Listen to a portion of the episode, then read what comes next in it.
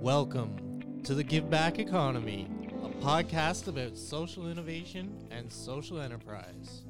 Now, with your host, Peter Miller. Welcome, and today we have a gentleman who's temporarily located in New Brunswick, but is usually in Markham, Ontario, Canada. Uh, Sulemaan Ahmed, and we're going to talk to him about several things. He runs a business called uh, Servoannex, but he also does several uh, things that are kind of a corporate social responsibility approach.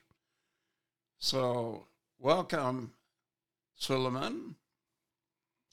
Hi, Peter. Thanks for having me. And uh, glad we had a second chance to do this when it wasn't quite working when I was on the road earlier today.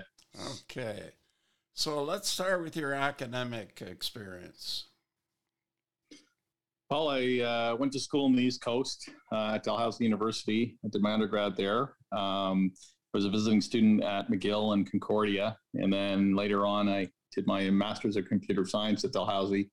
Um, so that and five bucks uh, gets me a Starbucks somewhere, maybe. Hey, well, you moved around for your education, and that's the important thing. So let's talk about your career now in terms of jobs. Uh, some of those jobs may have been at uh, while you were going to university, and then jobs that you had after university. Um, yeah. So my first job, I mean, I, I, had different kinds of jobs. I was a dishwasher and soccer referee, but I guess my first full time job was so while I was going to school and doing my undergrad, I worked full time with Air Canada as a flight attendant. So if you can imagine someone going to school Monday to Thursday, like all of us do in university. Um, but then Thursday night, Friday, Saturday, Sunday, I went wherever the winds and crew scheduling sent me. Um, so that's what I did while I was going to school. And then once I finished my um, my master's, um, I then worked in e-commerce. After that, I had some stints at places like Sears, uh, at Apple. So I was fortunate to be at Apple when they launched the first iPhone and then uh, worked at Harlequin. I wasn't quite good looking enough to be on the cover, so I worked in uh, digital for them instead. And then after that, I decided to um, uh, did did work with my first startup, and then about ten years ago, my wife and I launched our uh, launched our own business, Servoannex, and we've been at that for almost ten years now. Okay. Tell me a little bit about Servoannex. What do you do in that business? Well, so for Khadija, myself, and Amanda, who are on our team, we our firm we are we're educators. We teach uh, digital, uh, e-commerce, and social media um, about the platforms and the various elements of it. To um, specifically, um, sorry, I've got the family in the background. Uh, with uh, we teach CEOs and presidents and senior executives on those platforms and how to use them. So we're educators. So we quietly teach them um, how to use them um, from a leadership perspective. And that's what we've been doing. So we're a boutique firm. Um, we kind of work in the shadows and we only take clients on referral of clients. Is that in Canada only or? No, our clients are across. I mean, in fact, uh, got to see clients. Uh, we see clients across uh, Canada, the United States. we have clients in Europe. Um, so it's uh, it's we we're, we're blessed to have a, a global client base now. That's terrific. How big is your team? Uh, we we have right now uh, four people on our team, and then and then on top of that, we have members of our advisory board as well. It's about ten in total. Excellent. Okay, so besides working on that uh, seven days a week, you also got into a number of uh, what I call social innovation ideas. So let's start first with Companion Champions. What's that organization? Well, Companion Champions was a group founded uh, by a group of friends, a few of us in Markham. So Kimberly Clans, uh, Kimberly uh, Clark, uh, Irene Dimoff, um, uh, a few other people like Mohammed Fakih, who's founder of Paramount Foods, Amber MacArthur, Jennifer Evans, Dr. Kasha Prasada, and uh, Michael Glenn, who was the our CTO. So basically, what happened was earlier this year, If some of your listeners will recall, there was a tragedy in London, Ontario, where a Muslim family was walking one evening um, and uh, someone basically ran them down and hit them with uh, a vehicle and killed the family. And so one of the challenges that came from that was that um, a, a, lot of people then, uh, Muslims, particularly people who are older, may go out for walks, and particularly in the summer months when it's you know warmer as opposed to the rest of the time in Canada, uh, where they were cooped up, especially with COVID, uh, we're now afraid to go out and walk. And so that kind of came to a head when one evening I was walking with my mom,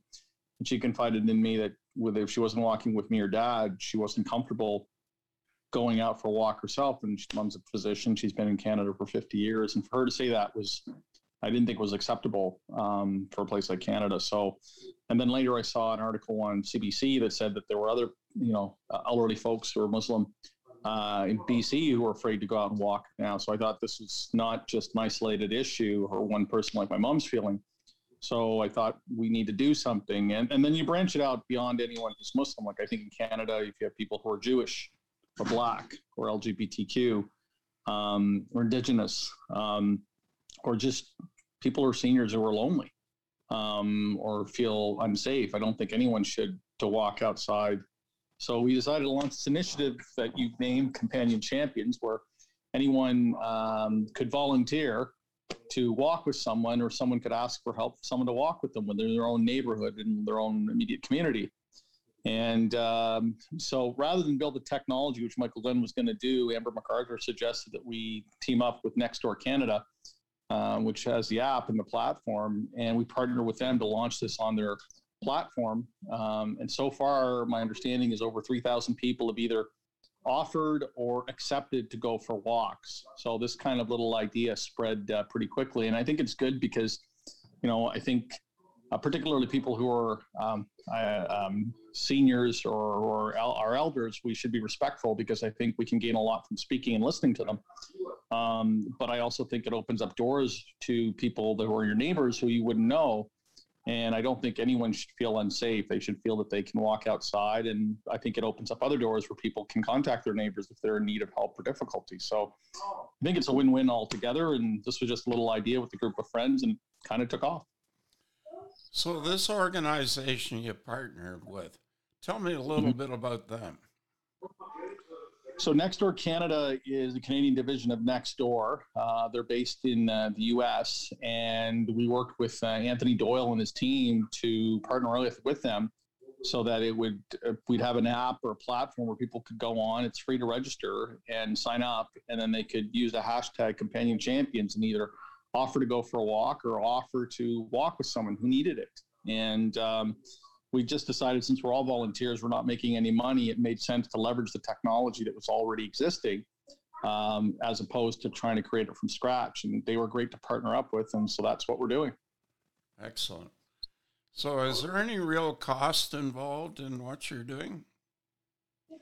Uh, no, there's no cost for anyone who wants to take advantage of uh, the the initiative that's free for anyone who wants to go for a walk or needs help to needs help to walk or someone wants to volunteer to assist them. Um, for us, I guess for the volunteers, uh, there's a cost of, I suppose, our time or our energy or ideas. But you know, my view is in this country, if you have the opportunity, you're blessed with the bit, then you should try to give back. That's at least what my parents have imparted on me, and I know with Kimberly and Irene and Michael Glenn and Mohammed and Jen Evans and others, Andrew Bevan, who've all volunteered, Kasha Prasad and others that um, they all feel the same way, and that's a shared belief. So, Solomon, how do you market this service? Well, we, we use social media. Um, so we have uh, Twitter account, Facebook, Instagram, and then Nextdoor obviously promotes it to all their members. And so primarily through word of mouth has been the initiative. And then sometimes you just start an initiative and you you know, uh, what happens, Peter, is you just let it grow and go from there, you know, and you, you let, let, you know, some, some people who have signed up for it have created posters and shared them in their neighborhoods or created signs or things. And so my view is you don't want to control something. You let the idea grow and then people take it and make it their own. And that's fine. So Solomon, is this Ontario based or is it uh, beyond Ontario? Well, all the people it started with were Ontario or Markham. but um, it's grown now and it's across the country from BC to Newfoundland. It's happening, uh, and, and to Nunavut. So I guess from sea to sea to sea. Okay, so that's only one of your initiatives. so you've also done something with PPE. Tell us about that experience. Well, that was an initiative with my wife, Deja, and a couple friends. Um, last year, when the COVID nineteen, um, you know, pandemic hit, uh, what we found out was a lot of our loved ones, family members, and friends who are working on the front lines in healthcare, either as doctors, nurses, PSWs, orderlies, um, they were not being provided enough PPE because the hospitals and or the governments weren't moving quick enough to provide it to them in an urgent situation. So we decided, was there something we could do? So we launched an organization, a group of us uh, called Conquer COVID 19. And the goal was really simple, was just to basically provide PPE to frontline healthcare workers where people could donate it. So we weren't, we we're volunteering, we weren't making money off of this.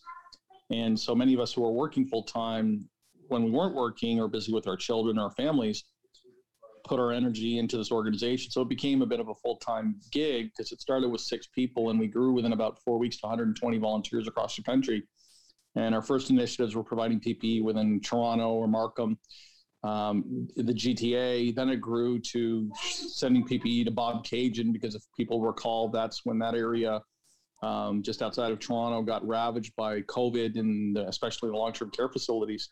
So we were sourcing PPE, gloves, masks, um, you know, um, all the uh, the necessary uh, equipment that they were needed, uh, gowns um, to uh, N95 masks, surgical masks um, to support, um, you know, um, you know, sanitizer, hand sanitizer, so to support our healthcare workers. And it honestly, Peter, I had no idea that it would grow the way it did. We grew from six volunteers to almost 120. And we then had to become a non for profit because organizations and individuals uh, like the Thistledown Foundation wanted to donate to us. So we end up raising about in six months, uh, $3 million or $2.4 million rather. And all of it, we made no money off of it. It was all given to charity through IDRF. So we didn't touch the funds.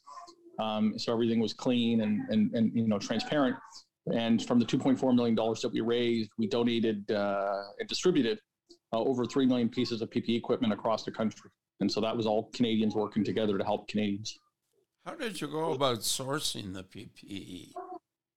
That's a great question. We had people in our group who uh, were had connections in sourcing PPE and at a decent cost. And then what happened was uh, the PPE, the bids that would come in would have to go through the charity IDRF. So there was no single source contracts or anything. They had to provide three separate bids and then the charity decided which ones met the specs of requirements from a health perspective and from a pricing perspective. So it was responsible. And then they decided which bid was accepted and then, uh, you know, awarded accordingly for the purchase. Once the purchase was done, then the, the and when the supplies were, were acquired, they were then distributed. Either we distributed them through vehicles that Volvo Canada gave us a fleet of 18 cars, distributed across Ontario, or you know, our partner Purolator, who were terrific, we then distributed and shipped it across the country or or or our other partner Bombardier, who um, shipped uh, the products across the country, especially uh, Nova Scotia. Okay, so let's get something that's a little more personal to you, and that's this issue of the no-fly list. So tell me how that became an issue for you. Well, that was about five years ago. Um, that one, I'll be honest, I kind of stumbled into it. that seems to be a recurring theme. Um, so when our son Adam, who's now 12, we have three kids. Um, when he was born in Toronto, um, when he was six weeks old and he was visiting his grandparents out east, um, he was suddenly flagged, and that was the first time he had traveled because he was six weeks old. And the agent told my wife, "Well, your son's been flagged," and even the Air Canada agent was a bit incredulous. So we discovered at that point that our son was on Canada's no fly list. And the reason for that was post 9 11, Canada created a no fly list. But the problem was when they built the list, they only built it on name. So if someone named Peter Miller, for perhaps another Peter Miller was involved with, say, the IRA or Sinn Féin, anyone named Peter Miller was now on the list. In fact, former Toronto Mayor David Miller, I believe, was telling me, or I told one of our members, um, that he was flagged at one point because that was a name on the list. I can tell you other names um, that, that, that our um, that were on the list were Bill Graham's former cabinet minister. Uh, you know, um, uh, you know, um, so um, Dave Matthews is another name on the list. So it's not just names that were Muslim or, or Arab like Adam Ahmed, but you know other names as well were flagged. And so when we first thought it was just me, it, it came together when I was traveling with my son to the United States for a hockey game on December 31st. And when the agent wasn't looking, I turned a screen around, which said he was on the list, and I took a photo of it and I tweeted it out. And uh, long story short, it kind of blew up, and more people came forward and said, My son or our daughter's on the list. And we became a movement of families that came together, a group of friends, and we advocated and had to petition the Canadian government to effectively create a redress system. So if there was a false positive, like they have they've had a system, a redress system in the United States for 10 years, Canada should have the same. So if there is a false positive, you would receive a redress number, meaning in future, if you had to book, could enter that redress number and you'd be able to fly because often people were prevented from flying, delayed from flying, or worse, the data was provided to foreign governments and then people were stopped elsewhere. And that had happened to us where they confiscate your passports or worse, put you in jail. So effectively, this was a violation of Canadian charter rights, and we had to force the federal government to fix the problem. Ultimately, through the help of many people and volunteers, uh, we managed to do that. So a little more detail on that. Let's let's dig a little deeper. When you when you say you had to go after the uh, the federal government, does that mean a petition? Does that mean meeting with ministers? What does that mean? Uh, it's a great question. It was all of the above. Um, we were fortunate, blessed to have legal counsel like Khalid Elgazzar, who was with us for uh, the full five years, pro bono, advising us um, when we were meeting with the federal government, the Prime Minister's office, uh, Minister Goodale, Minister Philpott, Minister Morneau. Uh, we had to deal with public safety, finance, other departments and um, you know other people were advising us as well as Greg Glenn, who's a, a, resident of Markham. He's a veteran lobbyist, so he was advising us pro bono. Uh, people like Lauren Ferraro, who's our speaking and media coach, because we're doing a lot of media attention as well, and then amplifying it on social media. People like Flavio Volpe, who's a veteran lobbyist, uh, were advising us as well on how to deal with government and to advocate for it, and then use the media to pressure them. And so it was a long journey. Um, we had to secure um, two thirds of uh, support within Parliament, all the parties and leaders. So we had written support of 222 MPs out of about 300 and change. So that was two thirds of Parliament. We had support in writing. Uh, we then had to secure uh, $81.4 million in the 2018 federal budget in order to build a redress system that public safety was required and said that was required. And then we had to advocate for Bill C 59 to pass in the Senate before the writ dropped, before the last election. So the legislative changes could have been done to legally allow this to happen. So that was a lot of work. Again, we're all volunteers. I can tell you that financially it had an impact on many of the families because no one was paying us to do this work. No one was paying us to travel to Ottawa or meet people. No one was paying us to take days off but we had to do this for our children because our research we discovered alarmingly that over 100,000 Canadians were impacted by this issue. And so when people are a bit incredulous, um, I'll use an example like David Smith. If you go into the phone book or to Canada 411, how many people do you think are named David Smith or Dave Smith? Almost as common as Peter Miller. Exactly. And then you have a name like our group, we had three different boys named Adam Ahmed who are not related. So anyone named Adam Ahmed was flagged on the list. So it just became a bit ridiculous. And we were fortunate that we had multi party support. And we also had uh, our, our, lawyers uh, who also supported work with Khalid at Torys, uh, Danny Asaf and Sheila Block and their teams and their associates at Torys who represented us pro bono. So we managed to convince the federal government to do the right thing. Um, and we're lucky that that happened. So as a result, Solomon, you're your son is now off the no fly list? No, he's technically still on it, but he now has a redress number, which means that he is no longer flagged or identified as being, uh, you know, an aviation threat at the age of 12. Um, and and I, I think the benefit of that, if you know your listeners go on to Air Canada or WestJet and they try to book now, they'll see that there'll be a field now that shows for uh, you know Canada travel number CTN is what it's called, which is now allows people to travel without being blocked because the problem was we couldn't check in, we couldn't book online. You couldn't use a kiosk. You'd have to show up to the airports two hours in advance, which was often embarrassing because people were staring at you and looking at you like you're a criminal. And uh, the ability to, or the ability to have mobility is a charter right that's enshrined for all Canadians.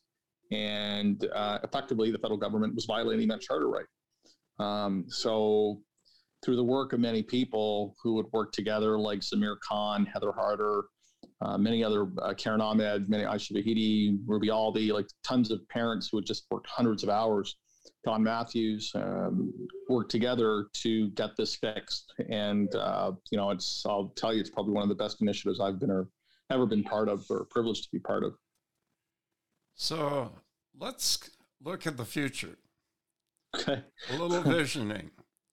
So Okay. S- Servoannex, let's start with the business first. Three Hmm. years from today, what's it going to look like? My hope is the same as it has been so far, where we continue to quietly work with leaders and executives, teaching them about tech and technology. Um, through the initiatives of uh, one of my colleagues, Amanda Paul, we're now building up a platform or curriculum online. So uh, that's allowing us to scale it. We're still going to have, I, I guess, for lack of a better term, a white glove service where we work with executives one on one. But many times, what tends to happen now is executives are like, well, we'd like you to teach all our employees. Uh, so we can't really scale ourselves, but we can provide the tech, the curriculum that we've created online, and it allows us to scale the business. So that's perhaps one piece of it. Um, and I suppose another sidearm from the work that our firm does is continuing to give back um, in terms of the advocacy work that we do. Um, it doesn't necessarily pay, but we're not looking for it to pay. We're just looking to give back. And I think that there is a halo effect that tends to happen where leaders see that, or our clients see it, our partners see it, and understand what our values are. And um, that just seems to be part of how we operate our, our business. And I think how we operate as individuals or citizens of this country. That's what corporate social responsibility is. And it sounds like that's the strategy that you're building into uh, your planning and your execution.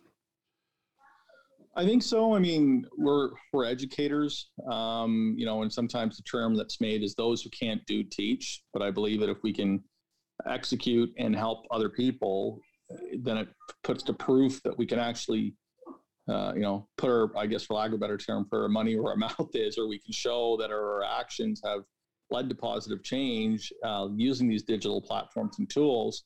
So all these initiatives, that's been a common theme, and then our, our clients see that, and hopefully they respect it, and then they say, okay, well, these guys aren't just teaching theory, but they understand the practical applications of it in terms of advocacy work and supporting other people.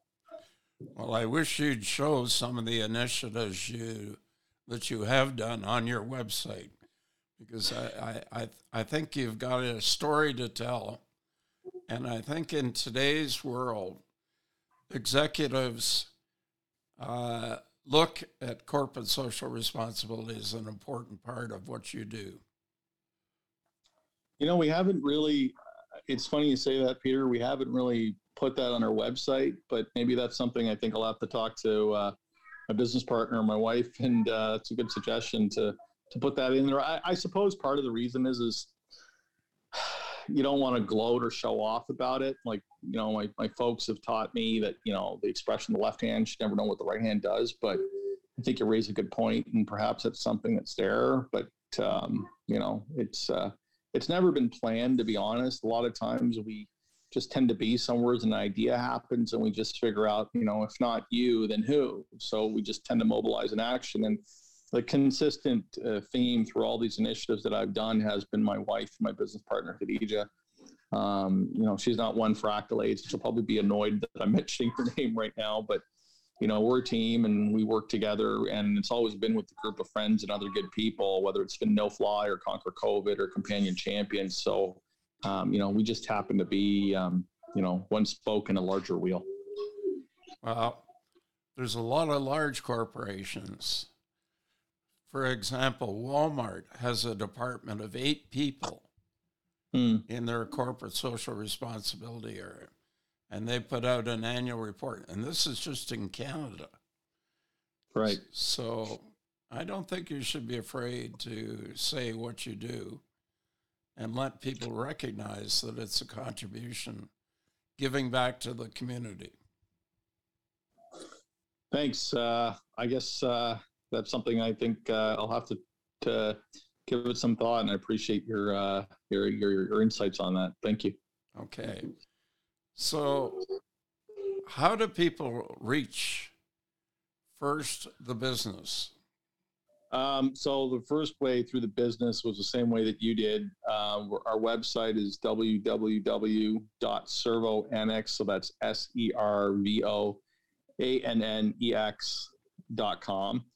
Um, that's the best way to reach us. Our website, our phone number, or email are all there. Um, you can also reach us, myself and my wife, uh, Khadija Cajee, on LinkedIn. Um, we're also both on Twitter.